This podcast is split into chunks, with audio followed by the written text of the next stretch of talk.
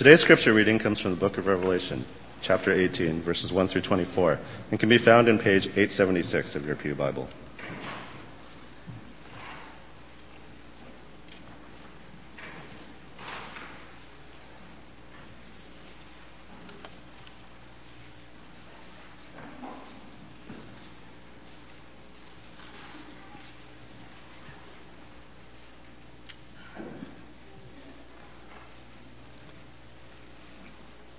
Revelation chapter 18, verses 1 through 24.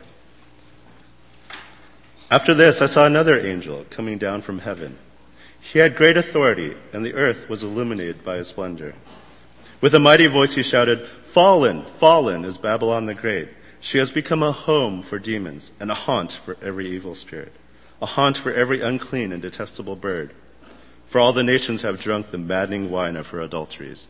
The kings of the earth committed adultery with her, and the merchants of the earth grew rich from her excessive luxuries. Then I heard another voice from heaven say, Come out of here, my people, so that you will not share in her sins, so that you will not receive any of her plagues.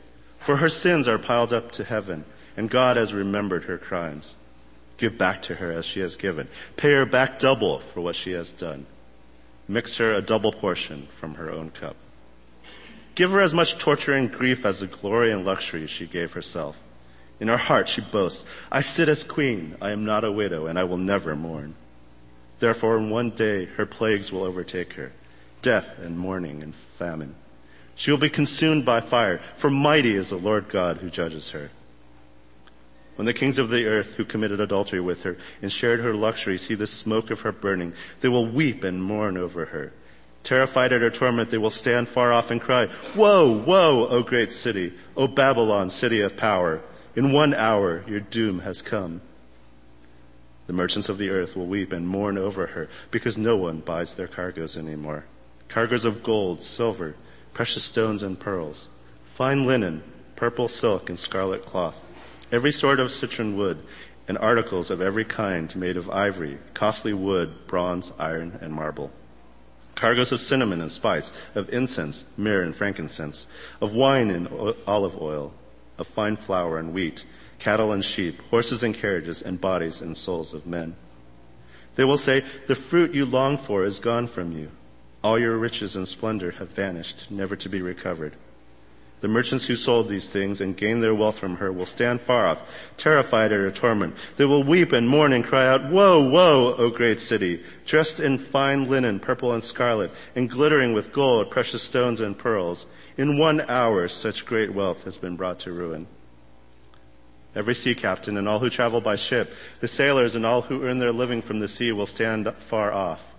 When they see the smoke of her burning, they will exclaim, Was there ever a city like this great city? They will throw dust on their heads and with weeping and mourning cry out, Woe, woe, O great city, where all who had ships on the sea became rich through her wealth. In one hour she has brought to ruin. Rejoice over her, O heaven. Rejoice, saints and apostles and prophets. God has judged her for the way she treated you.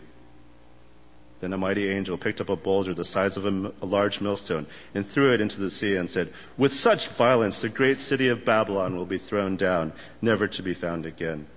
The music of harpists and musicians, flute players and trumpeters will never be heard in you again. No workman of any trade will ever be found in you again. The sound of a millstone will never be heard in you again. The light of a lamp will never shine in you again. The voice of bridegroom and bride will never be heard in you again. Your merchants were the world's greatest men. By your magic spell, all the nations were led astray.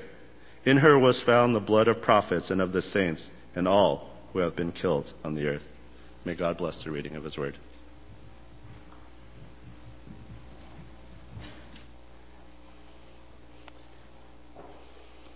So, if you haven't come here often, you know, your first time or you've just been coming a few times, I need to preface the sermon with a few comments based on the text here.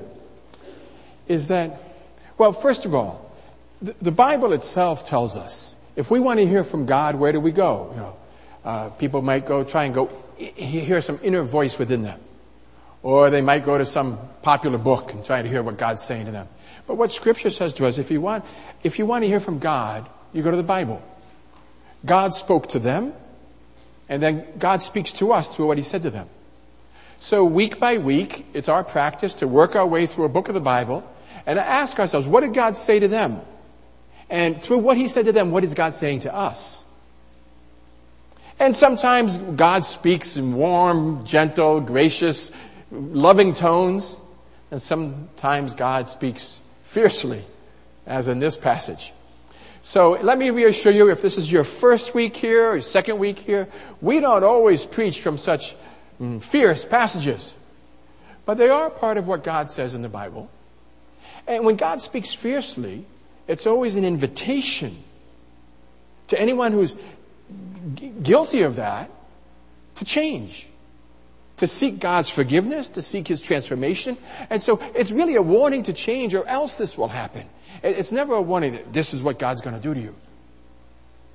So we look at this passage together. Now, we've been working our way through the book of Revelation. And most of Revelation is about basically this idea. The early church, the, the churches that were addressed in Revelation, they were going, undergoing some severe persecution. Their goods had been confiscated, some had gone to jail, a couple had been killed, more were going to die. And they could stop that. They could solve all their troubles at once. All they had to do was worship the emperor. They didn't have to believe in any of this. They, all they had to do was bow down before the emperor, burn some incense, go to any celebration where the emperor is honored, and then they wouldn't be persecuted anymore. You know, they could really solve it easily. So the whole book of Revelation is pretty much telling them why they shouldn't take the easy way out. Why it would be dangerous for them to take the easy way out. So basically, the whole book is about don't worship the emperor, even if you're persecuted. Don't worship the emperor, even if they kill you for it. You mustn't worship the emperor. And the whole book is about that. So, because it's, you know, over 20 chapters long, the whole book is about that. It can seem to be a little bit uh, repetitive after a while, particularly if you're not paying close attention. So, to show you that every chapter really makes a different point, there's a bulletin insert that talks about the past. You know, about what, the point that God has been making through every chapter. He addresses the same situation. It's all, there's a commonality. The situation is the same. He's addressing the pressure to engage in idolatry in order to avoid persecution. But he's making 15, 20 different points about why they should not succumb. So if you have any idea where we've covered so far, the bulletin insert will tell you that. Now, none of that applies to this morning. Because this morning's passage doesn't really talk about persecution. And it doesn't really talk about idolatry. This morning's passage is really quite a surprise. I was surprised to find it here. So you should be surprised when we take a look at it. What is God saying to them in this chapter in particular? And then, if this is what God's saying to them, what is He saying to us? Because our situation is quite similar. Take a look at what God is saying to them. The basic point that God is making here is that he will judge the Roman Empire. He will judge the great city of Rome. He will judge the great Roman Empire for one thing here that the, this chapter emphasizes. Take a look at verse 3. All the nations have drunk the maddening wine of her uh, adulteries. The kings of the earth committed adultery with her. Now, this is idolatry. All the various uh, regional powers were required to worship the emperor. But here's the new thing the merchants of the earth grew rich from her luxuries. Why is God going to judge the Roman Empire? Because they were excessively wealthy and spent their excessive wealth on excessive luxuries. Verse 3. And then in verse 7, what do we read? Give her as much torture and grief as the glory and luxury she gave herself. It's a warning against excessive luxury. Uh, look at verse 9 when the kings of the earth committed adultery with her and shared her luxury, saw the smoke of her burning. Two sins emperor worship and excessive luxury.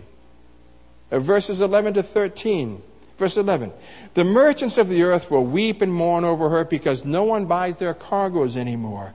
Cargoes of gold and silver and precious stones and pearls and, and fine linen and, purple and silk and scarlet cloth. And, and he goes on. Take a look at verses 14 to 17. They, um, verse, verse 15. The merchants who sold you all these things and gained their wealth from her will stand far off, terrified at her torment. Verse 23, the, 23 and 24, the final conclusion. Your merchants were the world's great men. By your magic spell, all the nations were led astray. In her was found the blood of prophets and of the saints and all who've been killed on the earth. So, verse 23 and 24 really ties together what we've seen so far. Here's God's warning of judgment. Why? For three reasons. Your merchants were the world's great men. You were spectacularly wealthy. Your merchant class was spectacularly wealthy. Your shipbuilders, your importers and exporters, they had phenomenal wealth. Secondly, by your magic spell, all nations were led astray. Everyone was required to worship the emperor, worship a false god. And in her was found the blood of the prophets and of the saints, of all who've been killed on the earth. So here's three sins. One is their excessive wealth. The second is the requirement that everybody worship the emperor, engage in false religion. And the third was martyrdom. So verses 23 and 24 include all three reasons, but the chapter as a whole really focuses in on this. You were wealthy, and you used your money for yourself. And that's the warning here about Rome's excessive wealth and its use of its money on itself to buy luxuries. Now, why did God tell the first century church that he was going to judge Rome for its wealth? And think about their situation. One of the ways that they were persecuted in the first century was their wealth was confiscated. Now, let's say, I mean, if you got locked in jail, basically you lost your house or you lost your wealth, you lost your possessions. And people were basically subsistence living anyway, most people. What would it mean for you if your faith cost everything you owned? You know, the, the, the danger is to cling to that money, to cling to that wealth, to, to, to compromise so that you don't lose your, lose your wealth. And, and that's why he's addressing them. He said, look, all this spectacular wealth that Rome has, all the spectacular power that wealth brings, all the spectacular prominence and glory that wealth brings. All of this God is going to judge. So he's telling them if you have to lose your money because of your faith, if you have to lose your house because of your faith, if you have to lose your, your financial provisions because of your faith, don't let it worry you. Because God's going to judge all that. God's going to judge them for their great wealth. Don't cling to what's temporary. Don't cling to what God is going to judge. Worship Him, even if it costs you everything you have. Don't compromise. In the first century, if they wanted to join a trade union, or the ancient equivalent, a trade guild, they'd have to worship the emperor. You join the trade guild, you get business contacts. Your business is helped. If you join the trade guild, your faith suffers because you have to worship the emperor. As part of worshiping the gods and the emperor was part of their, their meetings together. And what he's saying is don't pursue wealth and don't fear the loss of your wealth. Pursue God. And fear the loss of God's approval and God's love and God's relationship with you. That's what he was saying to them. Now, what's he saying to us? Compare us with the Roman Empire, first of all. What's he saying to our country? You know, you do realize that we are one of the wealthiest, most prosperous nations in the world. What is God might be saying to us? The UN Human Development Index lists us fourth in the world, for some reason, beyond, behind Norway, uh, Australia, and Netherlands. You know, there's different indices which rank the standard of living different ways. But we're always in the top 10 as a country. We have more cars per capita than any other country. We have more, our country has more TVs and computers per capita than any other large country. In 1980, we had the highest standard of living among industrialized nations. In the 1990s, we were among the highest. The Roman Empire was wealthy and bought luxuries. And God said, There's judgment coming because of that waste of money. America is wealthy. Is God going to judge America for its wealth? Here's the reason why he might. Why he might judge us for our wealth. The U.S. has one of the highest gaps, income gaps, between rich and poor among any other high income nations. The gap between the rich and the poor in this country is higher than in almost any other industrialized nation. In fact, Alan Greenspan, former chairman of the Fed, once warned that the, gra- the gap between the wealthy and poor in this country is so high and growing so fast that he said it might even threaten the whole system of democratic capitalism. Maybe the whole thing is going to implode. So, so is God going to judge our country? Not only for being wealthy, but for spending its money on luxuries? Maybe. On the other hand, Americans as a whole are very, well, quite generous in the use of their funds. And so in 2011, Americans gave about $300 billion. That's $10 billion less than, than the record which was achieved in uh, 2007. And individual giving, not foundations, not corporate giving, but individual giving is about three quarters of all giving to charities in America. So Americans are reasonably generous. Uh, outside the church, as Americans, we give about 2% of our income. Churchgoers end up giving about 2.5%. There's some indication, one estimate is that uh, of people in churches like ours, tend about about 24%, about a quarter of the people in churches like ours give 10% of their income. You know, this matters because if you say God threatened Rome with judgment because of its luxury and because of its wealth and its extravagant consumption of wealth, is God going to judge America? It's not so clear. We can't say just because God judged them, He's going to judge us. We're wealthy, but we're also reasonably generous as a country. You know, how do we take God's word to them and uh, apply it to us as a nation? Is God going to judge us for our absolute wealth compared to the rest of the world? Is He going to judge us nationally for the gap between the wealthy and the poor in this country?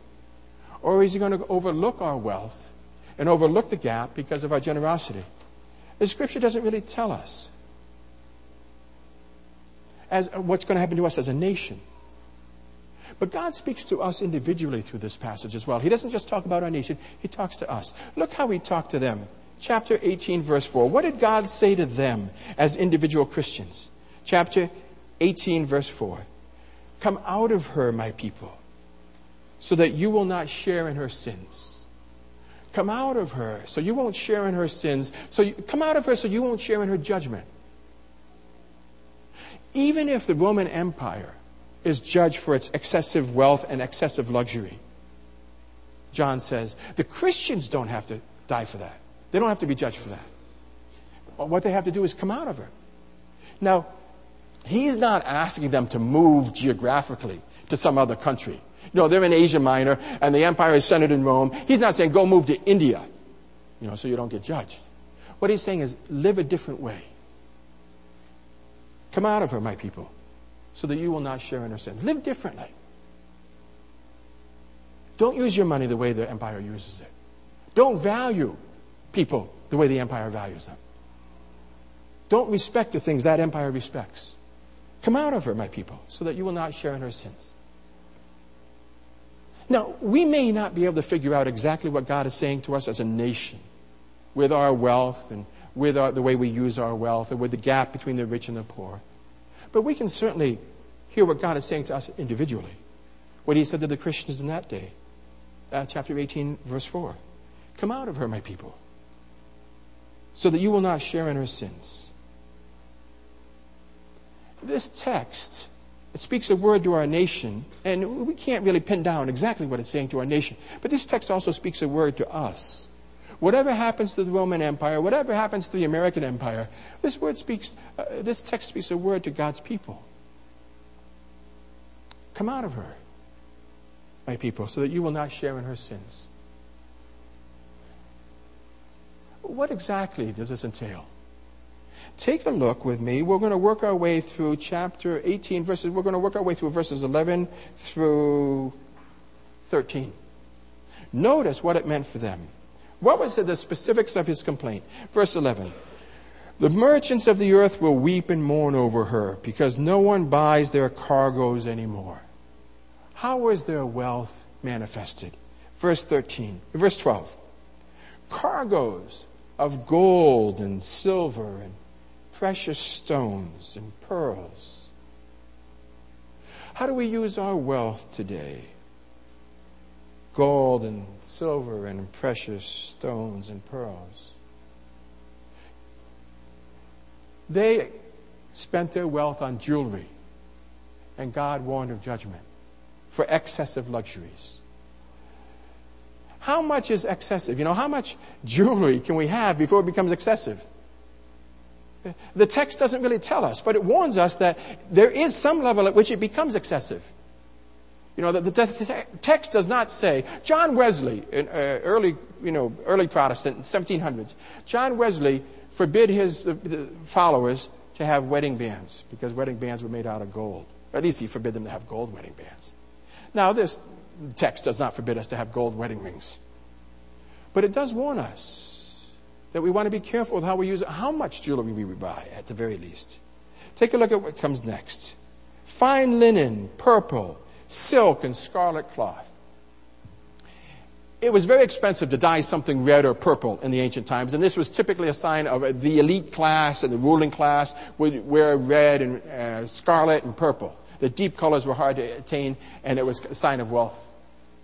What the text wants us is clothes. God may object. You know, there's a level at which, well, you know, please come to church dressed, but there's a level at which we can come dressed not to church, but we can, we can spend so much money on clothes that God blows the whistle and says, hold on. Where's that level? He doesn't tell us. But l- let me illustrate the thing I'm dealing with now. When I came back to this country from the tropics, you know, we were in the tropics, right? It's, you, all you need is short sleeve shirts. You can't wear short pants to work, but long, long pants and short sleeve shirts. We come back to this country, and I had one small closet full of clothes. That's all I needed was one small, you know, modest sized closet to hold my clothes. Now I have two small closets and one medium closet to hold my clothes. Now some of them I've outgrown and I'm not throwing them out because I'm too cheap and maybe I, I have this faint, this faint hope that one day I'm going to lose weight and fit back into them again. You know, this pipe dream. But how much clothes is too much? Now the text doesn't tell us, but it does tell us this. Too much money exists as a concept. Too much money spent on clothes. You know, how much should one suit cost? The text doesn't say. You know, it's not laying down law. But it says there is amount of money you can spend on a suit that's, that's too much. On a pair of clothes, on a pair of shoes. That's too much. You know, how do you spend your money? How you spend it on clothes matters. Take a look at the verse 12 near the end. The next phrases. Every sort of citron wood and articles of every kind made of ivory and costly wood and bronze and iron and marble. This would be the way that they would furnish their homes with these kind of things. So the text again, it doesn't say how much we can spend on our living room set, how much can we spend on our dining room set, our bedroom set, but it does warn us that, that sometimes it is possible to spend too much money on this stuff. I'll give you another example. My father, for, for a few years, was working as a contractor. Uh, they were renovating homes for wealthy people. You had to be invited to buy a condo in this community. You couldn't, they didn't open it on the market. They'd do some kind of search for the wealthy people in the country and invite them to buy homes in this condo. And the odd thing is, you know, if you're kind of blue collar, middle class, if you use wallpaper, in the old days people use a lot of wallpaper, you want the seams to match. If there's a pattern, you want the pattern to match. But if you're wealthy, you want the pattern not to match. Because typically it was evidence that you're using something like silk, and silk wallpaper can't match. So they would use silk on the wall, or they'd have wood paneling on the walls. Uh, there was a table that looked like it had a crack in it, but it was a brand new table. So I asked my father, what's the deal with this table? Well, the table was actually made out of four pieces of goat skin and then many layers of lacquering on top of it. You think, how much is a table worth, given the fact that all you're doing is putting plates and eating it? How much can we spend on furniture? The text doesn't tell us this is too much, this is too little. And we shouldn't be telling each other, hey, how much did you spend on that table? You know, that's too much. But we got to at least address the question. It, this text does tell us it is possible to spend too much money on a table or on any other kind of furniture. Uh, take a look at verse 13. Cargoes of cinnamon and spice, of incense and myrrh and frankincense. Some of these spices were used for perfume. How much do you spend on a little bottle of, you know, what is it, a half ounce bottle of perfume? How much does that stuff cost? You know, it's possible to spend too much on perfume or guys, cologne. and that's cheaper tend to be. Or how about verse 13b? Wine and olive oil, fine flour and wheat, cattle and sheep. How much do we spend on our food? How much are you willing to spend for a pound of steak, Kobe beef, or whatever the higher end stuff is? You know, the text doesn't say where to draw that line, but the text says it is possible to cross the line. Now, it's not trying to set down a law as if it could give us a law that's immutable for all time and all places. But the Bible doesn't give us laws like that anyway. But it does warn us, you know, it, there is a point at which you can get beyond excessive luxury. I once went to a restaurant and ordered lobster stuffed scallops. Now, it surprised me because with my background, and I had worked in a seafood restaurant, I could understand scalloped, stuffed lobster. Lobster's big, scallops are small, you stuff the lobster with scallops. But this was lobster stuffed scallops. Lobster's big, scallops are small. What are you doing with this thing? Well, it was expensive, and it sure wasn't worth it. Now, you know, We'll have different, we'll have different standards. Maybe you think all we can do is eat off the dollar menu at McDonald's. Well, don't impose that standard on other people.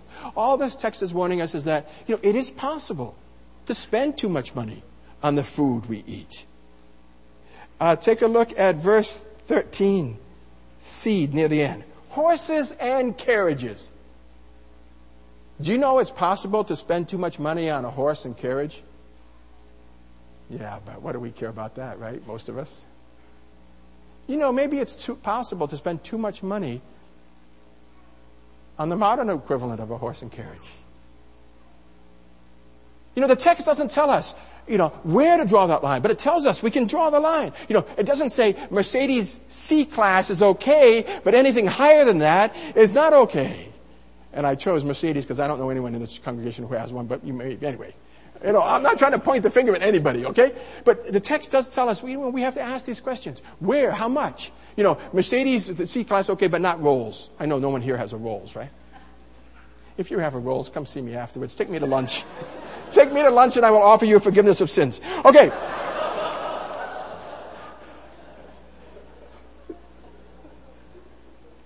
Look at the last line. Bodies and souls of men. Slaves. You know, it's a warning about spending money buying, accumulating slaves. Now, we don't, well, except for sex slavery, and we won't go there for this morning, but we don't really have an issue with this much. But, but how about this?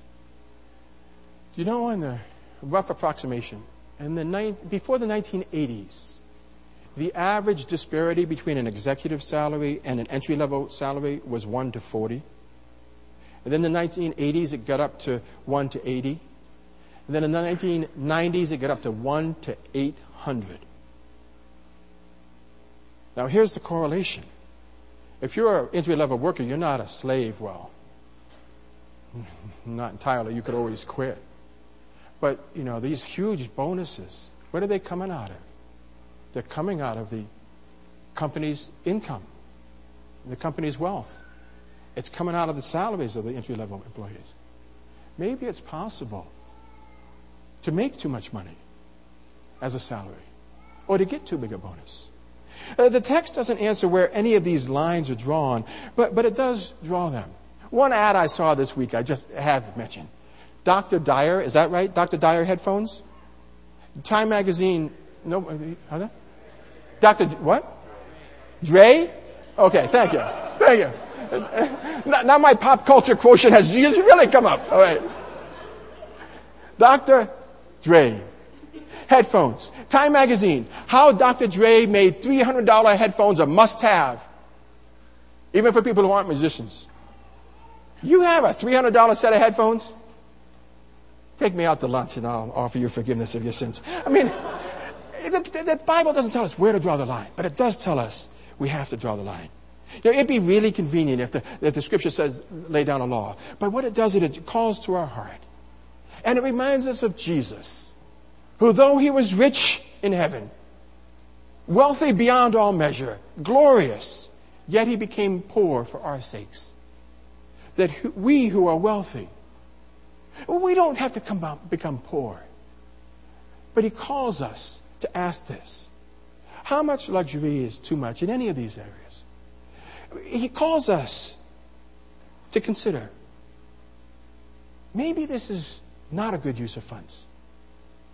Where does he draw the line? We don't know. But let me suppose this. If your professional class, and not everybody in this church is professional class, but if you're professional class, if you've never said this, if you've never said, you know what, I could afford it and I'd like it, but I'm not going to do it because there's better ways I can use my money for other people. If you've never said that, you really want to take a close look at this passage. Because Jesus doesn't judge Rome just because it persecuted the church. Jesus doesn't judge Rome just because it was uh, engaged in idol worship. Jesus also judges Rome because they had this spectacular wealth and they hoarded it for themselves in their own use. We don't know how much is too much, but we know that, how, that we know that some level much can be too much. We seek guidance from God as we go through life. We can enjoy God's blessings on us, but still live in such a way that we don't bring his judgment on us. Let's pray together for wisdom.